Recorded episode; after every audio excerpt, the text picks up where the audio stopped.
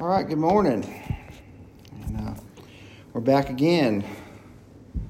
And uh, God was giving me a lot of stuff to work with this week and deciding what to go forward with. And we're going to get to it all. And we're going to continue on with where we started and, and in a different direction and look at some different things. We've been talking about purpose and uh, how that plays into life and looking at some of the different things that life throws at us. And uh, just as before we got started today, one thing God laid on my heart is is that we we look around and um, some weeks are up and some weeks are down, and we wonder, you know, why that is. We see that church is one place that's uh, affected more than any others when it comes to to absentness. You know, if you was missing from your job as often as you're missing from church, that you would no longer be employed if uh, you was missing from your social groups as much as you're missing from church, then uh, you would no longer be part of them, them groups. But church is one of those things that you can come and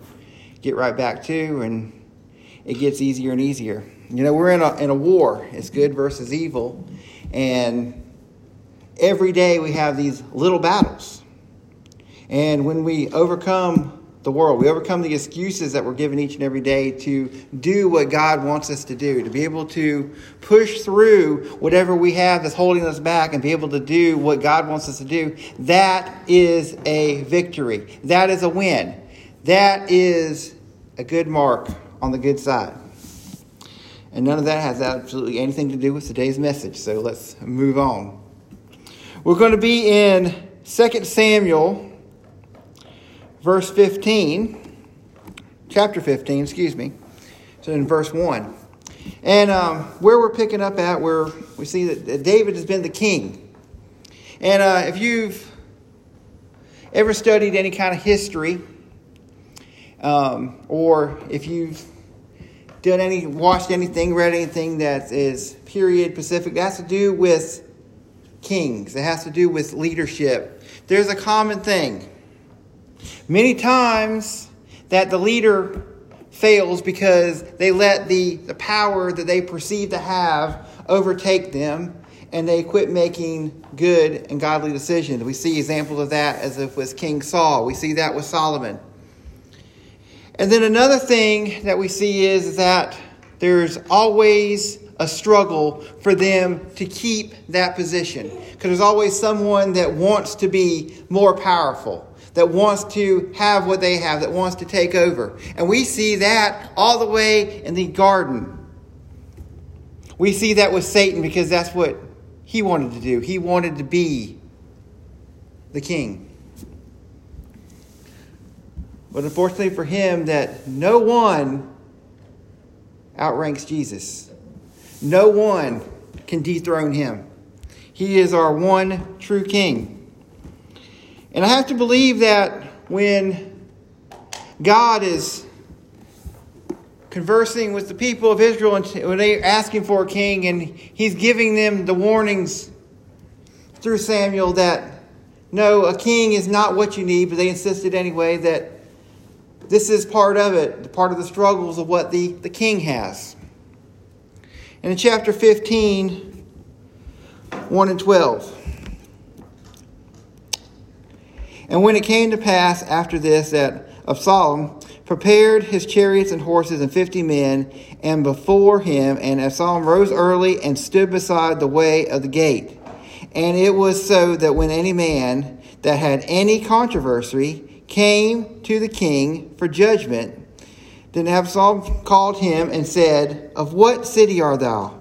And he said, Thy servant is one of the tribes of Israel. And he said unto them, See thy matters that are good and right, and that is no man disputed of the king to hear him. He said, Moreover, Oh, that I were to make judge of the land, that every man which have any suit or cause might come to me, and I would do him justice.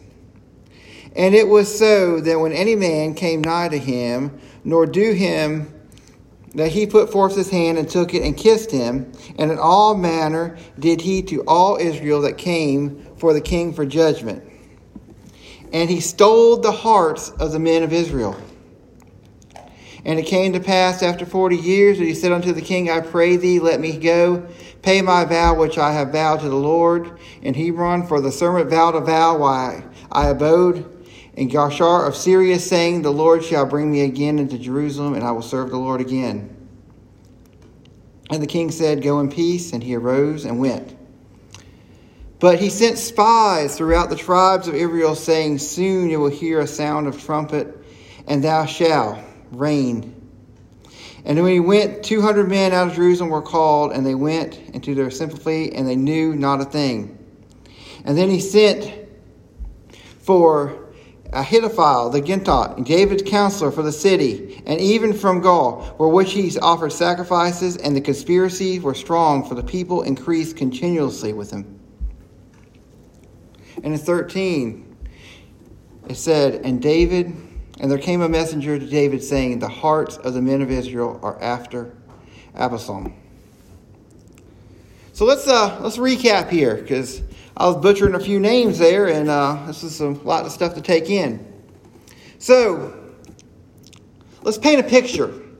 So the king would uh, would sit up on the throne, and one of his kingly duties is, is to make judgments. We see an example of this uh, whenever Solomon was king. We have the, the story of the two women and they're fighting over whose child it is. And he you know, uses his wisdom to tell them to divide it in half. And then the, the true mother says, you know, no, you take it. I'm not, you know, just keep the child from being killed.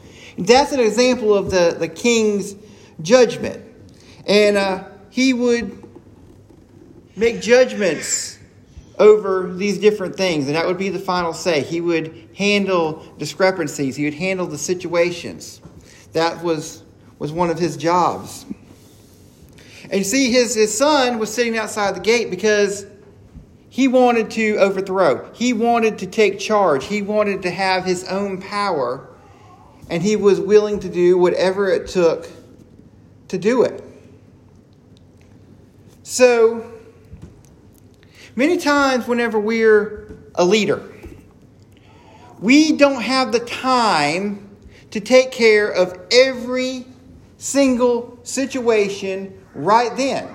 Sometimes we have to prioritize and put things off to later. Sometimes we have to sort things out and determine that some things are just simply not worth the time to deal with. Sometimes we have to let other people deal with it. Sometimes we have to tell people you need to handle that yourself. And the problem when we do things like this is, is that everybody, when they have a situation, when they have a problem, they feel that it is the utmost importance. They're not looking at the big picture. They're not looking at the other hundreds of thousands of people that have situations that need to be dealt with. They don't understand that there's people that are in more dire need, that are in dire situations, that there is a bigger picture of pieces coming together that have to be taken care of. Because we're what? We're selfish.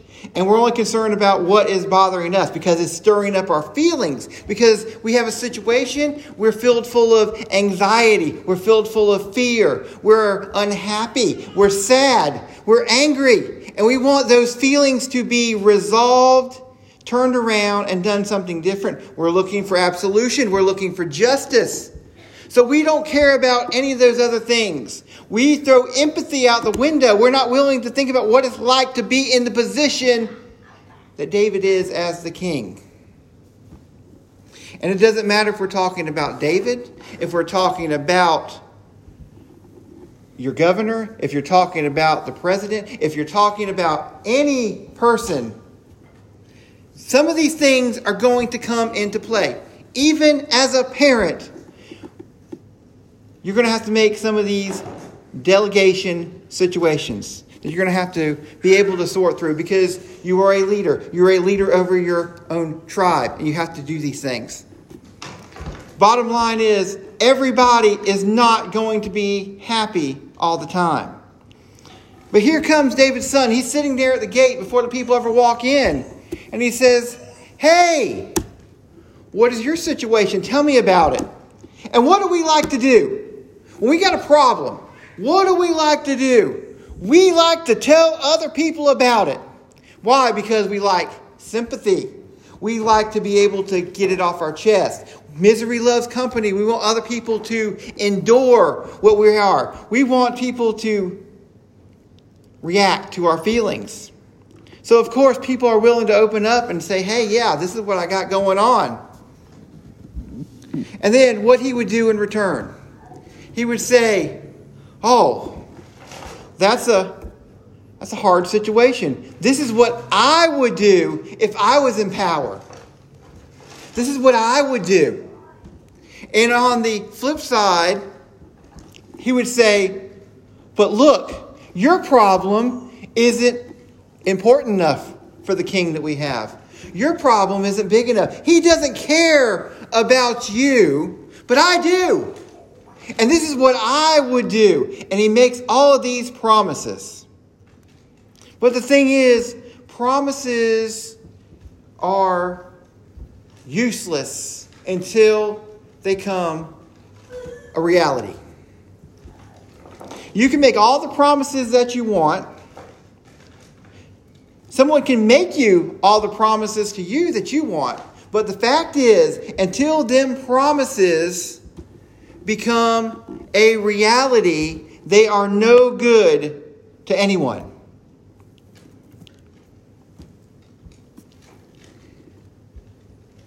It's like buying on credit. It's called a promissory note.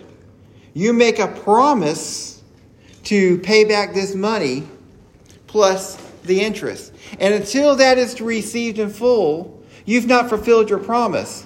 And until you do, the institution that granted that loan has not reaped the full benefit of your promise.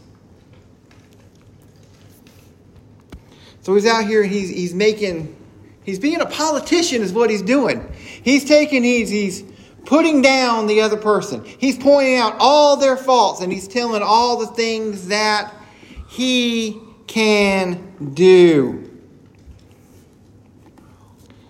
And it's all lies, it's all deception. Because we see, he says he's going to do one thing, and what does he do? He leaves and he sends back all these spies, and he's just waiting for an opportunity. It's just an illusion. And he's able to, to turn the hearts of these men with just simple words. And then the king has to flee. He's in danger now. Not because of wrongdoing, not because of anything that he's done, because of conspiracy.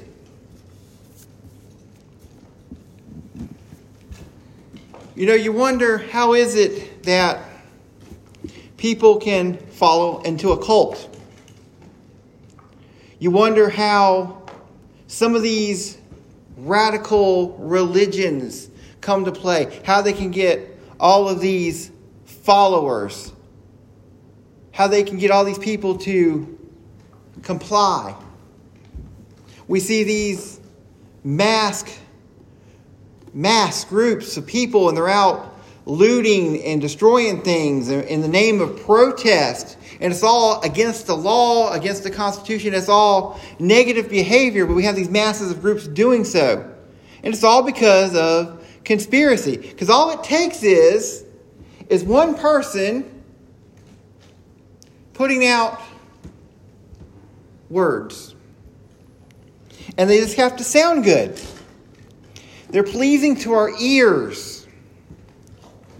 They're pleasing to our, our thoughts, our minds. And they, they, they get trapped in there. And we, we let it take a hold. And what we do is we, do, we fail to, to fact check. How many of you today follow along when I was reading. I try to always give you where I'm reading from when I'm reading from the Word of God, and uh, I encourage you to follow along. But if you notice today, I cheated a little bit because they like to use these names over and over and over again, And I omitted them from the reading because I have a hard time saying them. But you know, if you wasn't following along, you never would have knew that. You would have thought I was reading it verbatim. A lot of times I will paraphrase or I'll just pull something out and give you my version of what it says. And I always encourage you to go back and read it and get every word. Because God put every word in here for a reason. I like the King James. The King James is hard to read. The, the way they use words sometimes from the, the translation is difficult. I know there's a lot of versions of the Bible that is easier to read. They use more modern language. But the problem is that sometimes when you just change just one word, just the tense of one word, you have changed that entire message. You've completely changed what it says. So I want to know what God is telling me the closest I can get from His mouth. So we're going to struggle through with this. We're going to struggle through with these hard to read. We're going to go back over and over again. And you know, maybe that's some of the point. Because sometimes we have to go back and reread and really think about it, put some effort into it to really see what is God trying to tell me here. Or he's telling me what should I be getting out of it.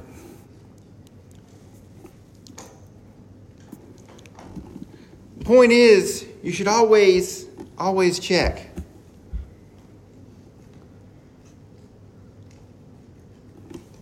Whenever I like to go back and I like to I like to hear the scripture, I like to read it for myself.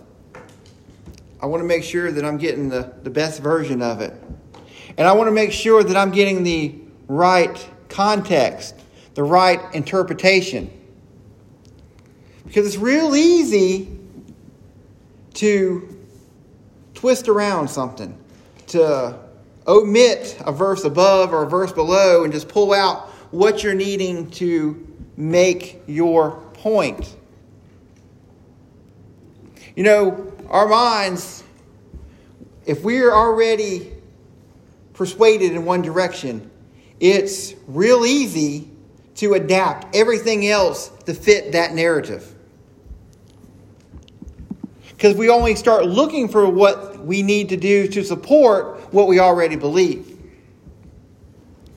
And that's what's challenging because we're not brand new. You know, we're starting to get up there in age, most of us. We have a lot of life behind us. And even, even if you're young, you have everything that you've done as a child. You know, maybe you weren't raised in church. Maybe you weren't raised in the right church. Maybe you haven't been getting the right teachings. Because I'm here to tell you, people, there is a lot more of the wrong teachings. We have churches all over the place, and it's because when someone don't agree with something, they just simply want to go somewhere else and do their own thing. We go into a mindset that we want to do what we want to do and not what God wants. And the religious leaders, we look back when Jesus walked the earth, those Pharisees, they were all about themselves, what they were going to get out of it, their money, their power. Jesus was a threat to that, and that's why he was crucified. They had to get him out of there because they were threatening their livelihood.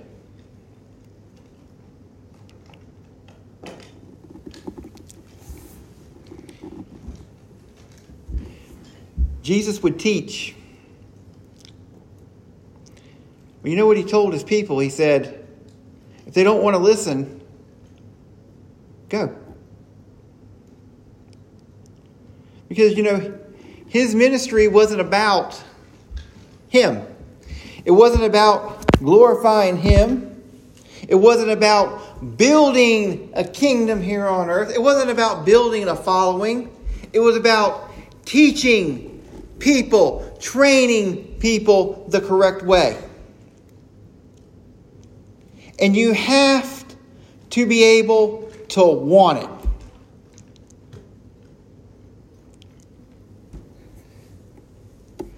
I could stand up here week after week after week and tell you what the truth of God is.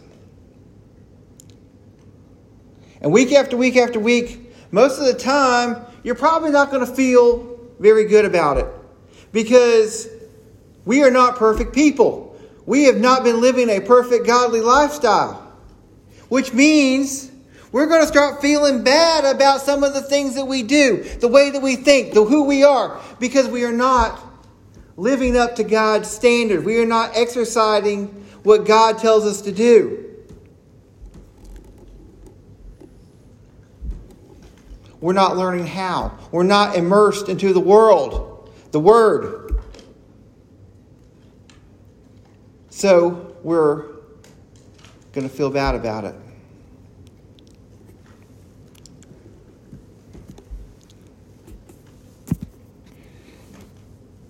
Less and less, I take in less teachings because you can see more and more of the world in people. We talked about, was it last week or the week before, how pastors will give these neutered, watered down messages. Because we don't want to offend anybody. We don't want to hurt anybody's feelings. We don't want to lose that income coming in. We don't want to see people leave, go somewhere else. Because they got to promote some TV shows, they got to drive book sales, they got to send people to those highly sponsored podcasts. They got that image they have to obtain. They have to be liked. They have to be liked for their sales, for their status, and they have to be liked for their brand.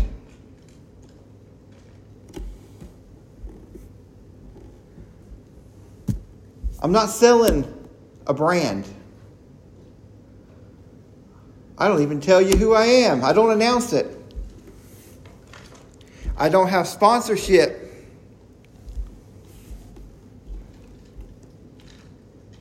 All I want to do is share the true Word of God. And if you don't like me, that's fine.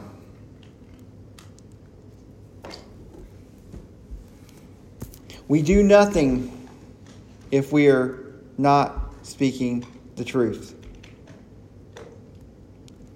So we have two things we have to take away from this message today. Number one is we have to make a stand.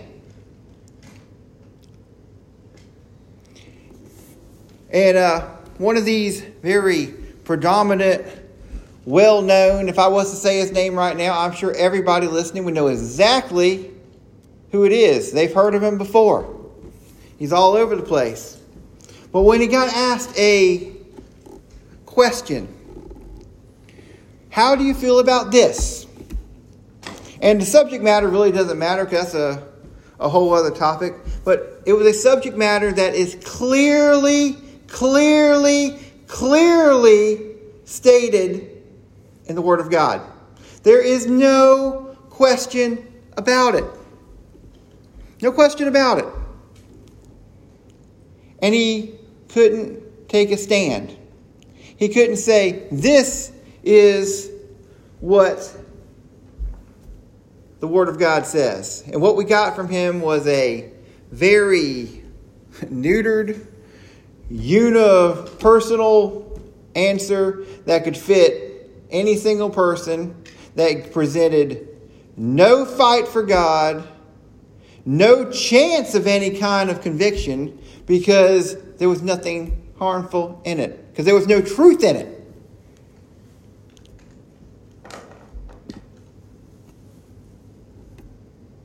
I don't care how big you are. If you're not willing to stand up for God and stand up for what's right, then that is a failure. And it just doesn't apply to, to pastors, teachers, it applies to each and every person, each and every one of us, because we have these choices. We have these battles that we face each and every day, and we can either stand up for God or we can be liked. The second thing that we need to do is we need to rely on truth. You know how many things that people post up on their cute little social media feeds that they say are, are Bible quotes? But you know, the one thing they're missing is most of the time when you see a Bible quote, you'll see it in big letters across there, but somewhere, usually underneath it, in little bitty, you'll see the scripture address. You'll see the book, the chapter, and the verse. And this is very important because this shows you exactly where it came from. Now, sometimes they might shrink it down to make it fit on their little sticker or bumper sticker, but at least you know where it came from and you have a place to go to read it in its entirety. And that's, that's a good thing. I recommend promoting that all the time. We need to get more people into the Word of God. Give them a reason to go there. But the problem is, is when that little thing's missing, then they say, "Oh, look at this. This is what the Bible says about," and then they'll throw it out there, but they're missing that little part. And you know why? Because it's not there. It's not part of the Word of God. It's something that someone has created up and came from some little other place and they think it's in the Word. But we don't know that because we've never taken the time to fact check.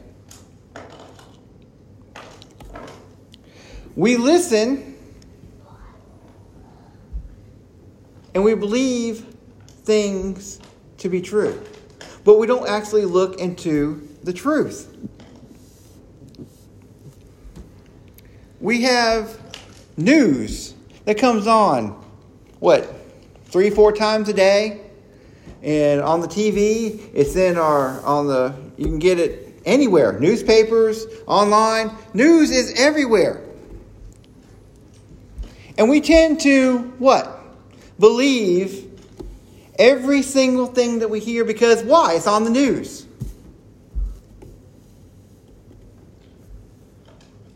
Why cannot that be corrupt?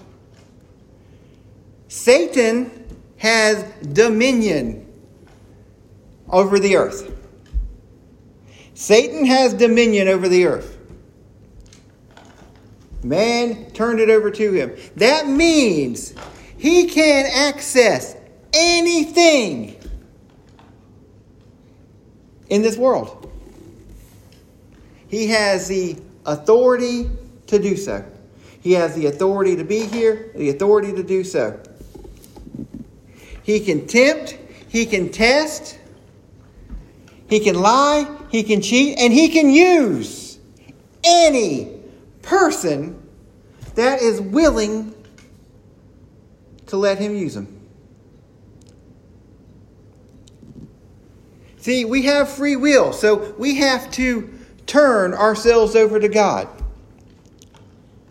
But we also have that same free will to turn ourselves over to Satan.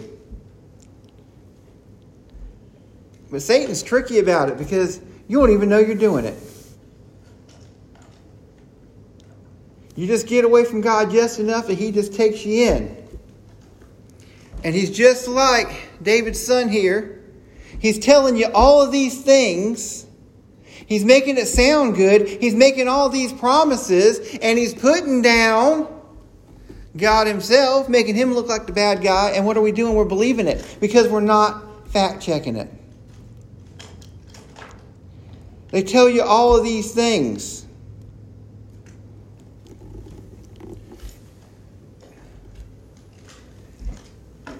Good news never sells. Nobody wants to pick up a, you know, We'll talk about newspapers for a little bit. We're going to really date myself right now. We're going to talk about newspapers because it used to be the front page news is what sold because that's what you saw when you looked through them little paper boxes. You know, remember you put a quarter in, you pull down the door, you pull out a newspaper? Some of you probably don't have no idea what I'm talking about. When you see it laying there in the checkout rack, you see that, that front page, you see the headline, you see that front picture. It's front page news. But we know we never see about someone getting healing from cancer. We never see about someone building a church. We never see these good things that happen. They even put the, the graduations in the very back page.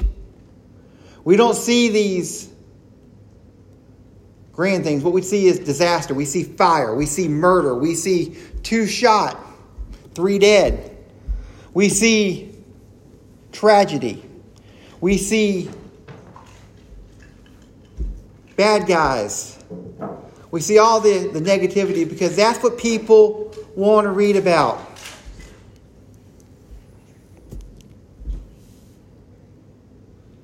We like the bad news. We're default negative. So that's what we, we put out. And that's what we remember.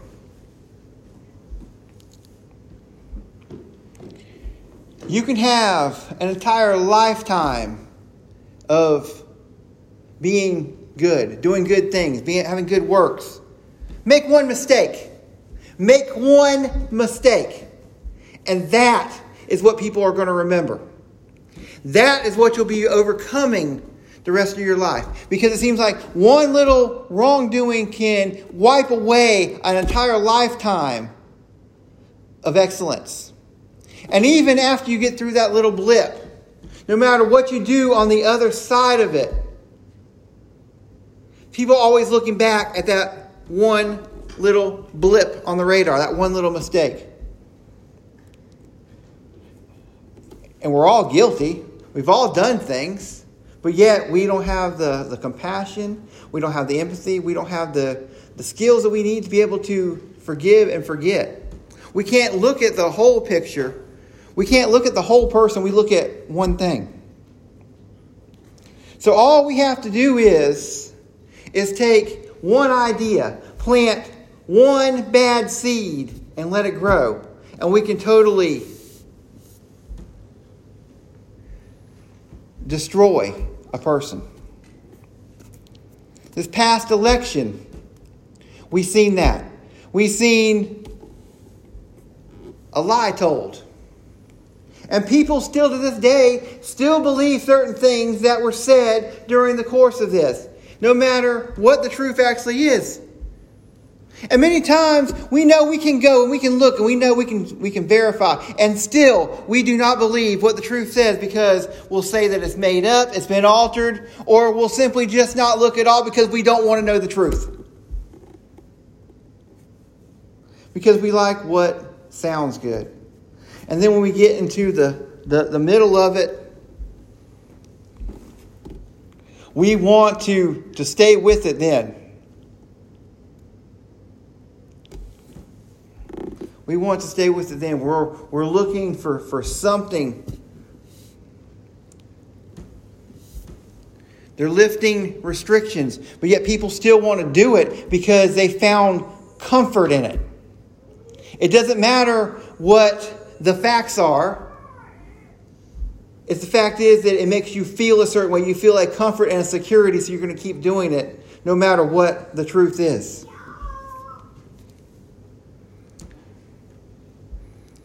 We have to break out of this idea of comfort. God's not concerned about our comfort. He's concerned about our destination. And many times during our journey getting to our destination, we are going to be uncomfortable. We are going to face challenges. We are going to have tests. We are going to have heartache. We are going to have hurt feelings. We are going to have uncomfortable feelings. Because we cannot grow in our state of comfort.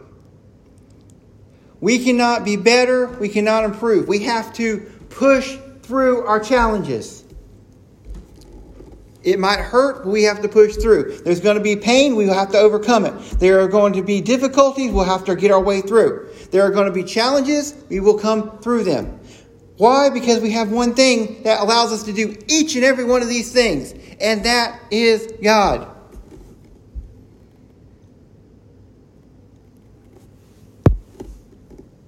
I used to always dislike it when someone would tell me that it could be worse. And as I've matured, I realize why I dislike that so much. It's because that I wanted to wallow in my own self pity. I wanted to enjoy that pity party that I was throwing. I was the guest of honor in it. I wanted to be able to just sulk in my misery because of my disappointment or defeat or whatever this thing is. I don't want to think about that someone could have it worse than me. I want to be concerned about myself and my feelings at the time. But it is just that. It is your feelings at the time. And the fact is, no matter where you're at, there's always someone that's got it worse. Yes, you might have struggled to get here today, but there are some people that can't get out and go. So that is a blessing. You might be in pain today, but there is someone that is in so much pain that they can't even think. They can't even call out to Jesus. There might you might be be broke. But there is someone that is living on the street because they have absolutely nothing.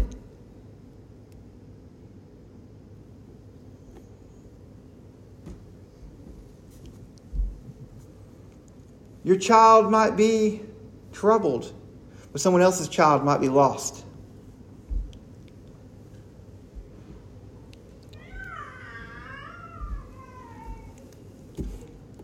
You might be lonely, but there might be someone that hasn't found Jesus and are truly alone. We have to think. God has given us this incredible mind. This is what separates us. We can think, we can reason, we can use logic. We have free will. But we'd rather be told what to do, we'd rather be told how to think.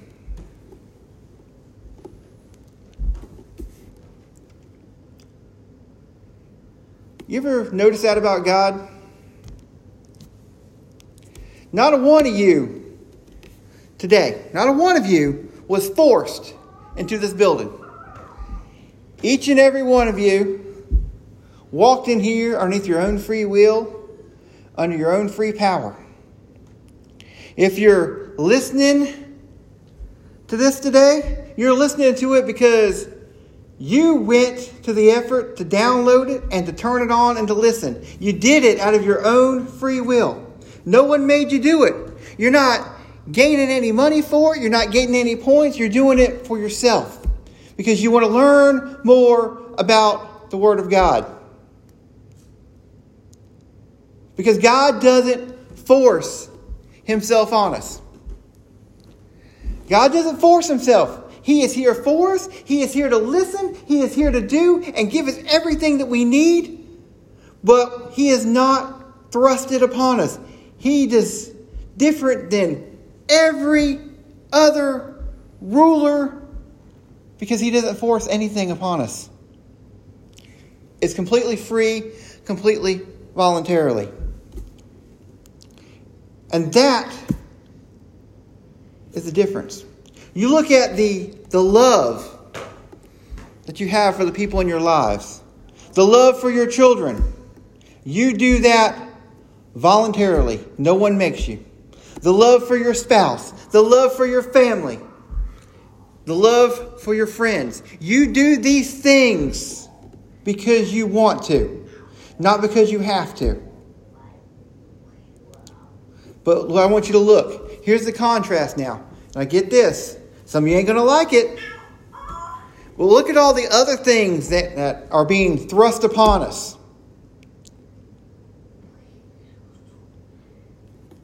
Why is that? Why are things being so forced? Through regulation, through threats, through fear, through promise, through reward. Jesus Christ is the ultimate gift you can get. There's no better. When you choose Him, you choose the kingdom of heaven. You can get everything that you need. And it's absolutely free with no pressure to receive it. But everything else, everything else, we are, are forced, forced, forced. They're having million dollar raffles in Ohio to get people to get vaccinated. And you have to ask yourself, why? Why is there such a push for all these different things?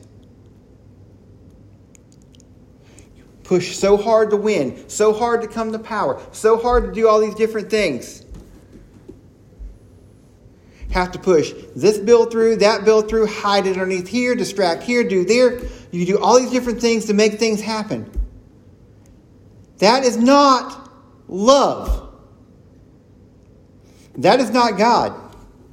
And if it's not God, if it's not love, if it's not the truth, then it has to be Satan. It has to be of the world.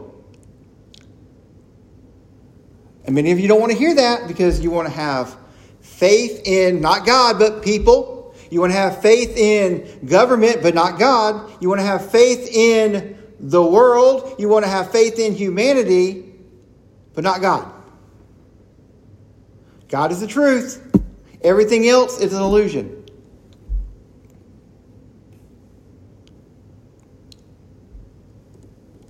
And there's truth to back it up. There's truth to back it up.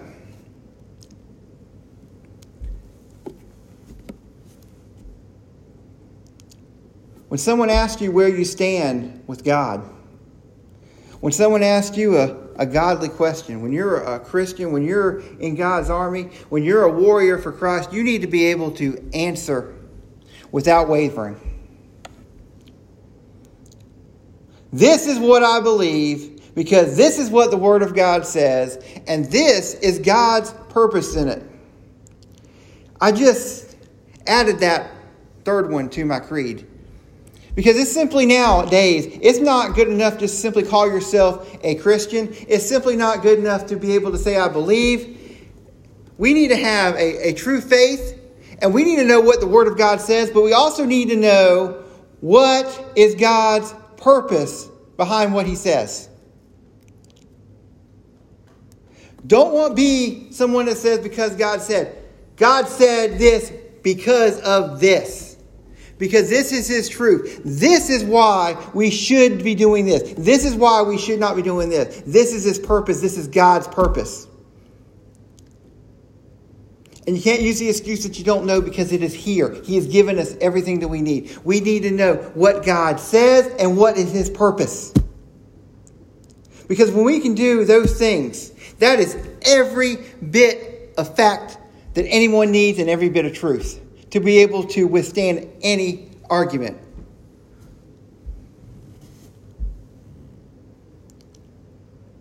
And when the world keeps throwing stuff in our faces, we need to be able to look at that and say, no, that's not God's purpose. No, that is not God's truth. No, there is no fact to back that up. We need to be able to decipher these things. We have so much coming in, and we are getting steamrolled with information that is wrong, that is untruthful, that is supporting Satan's cause. We have to decide to make that change. We have to decide that we want to be in the truth. Where are you at today? Are you ready to make that change? Are you ready to do something different?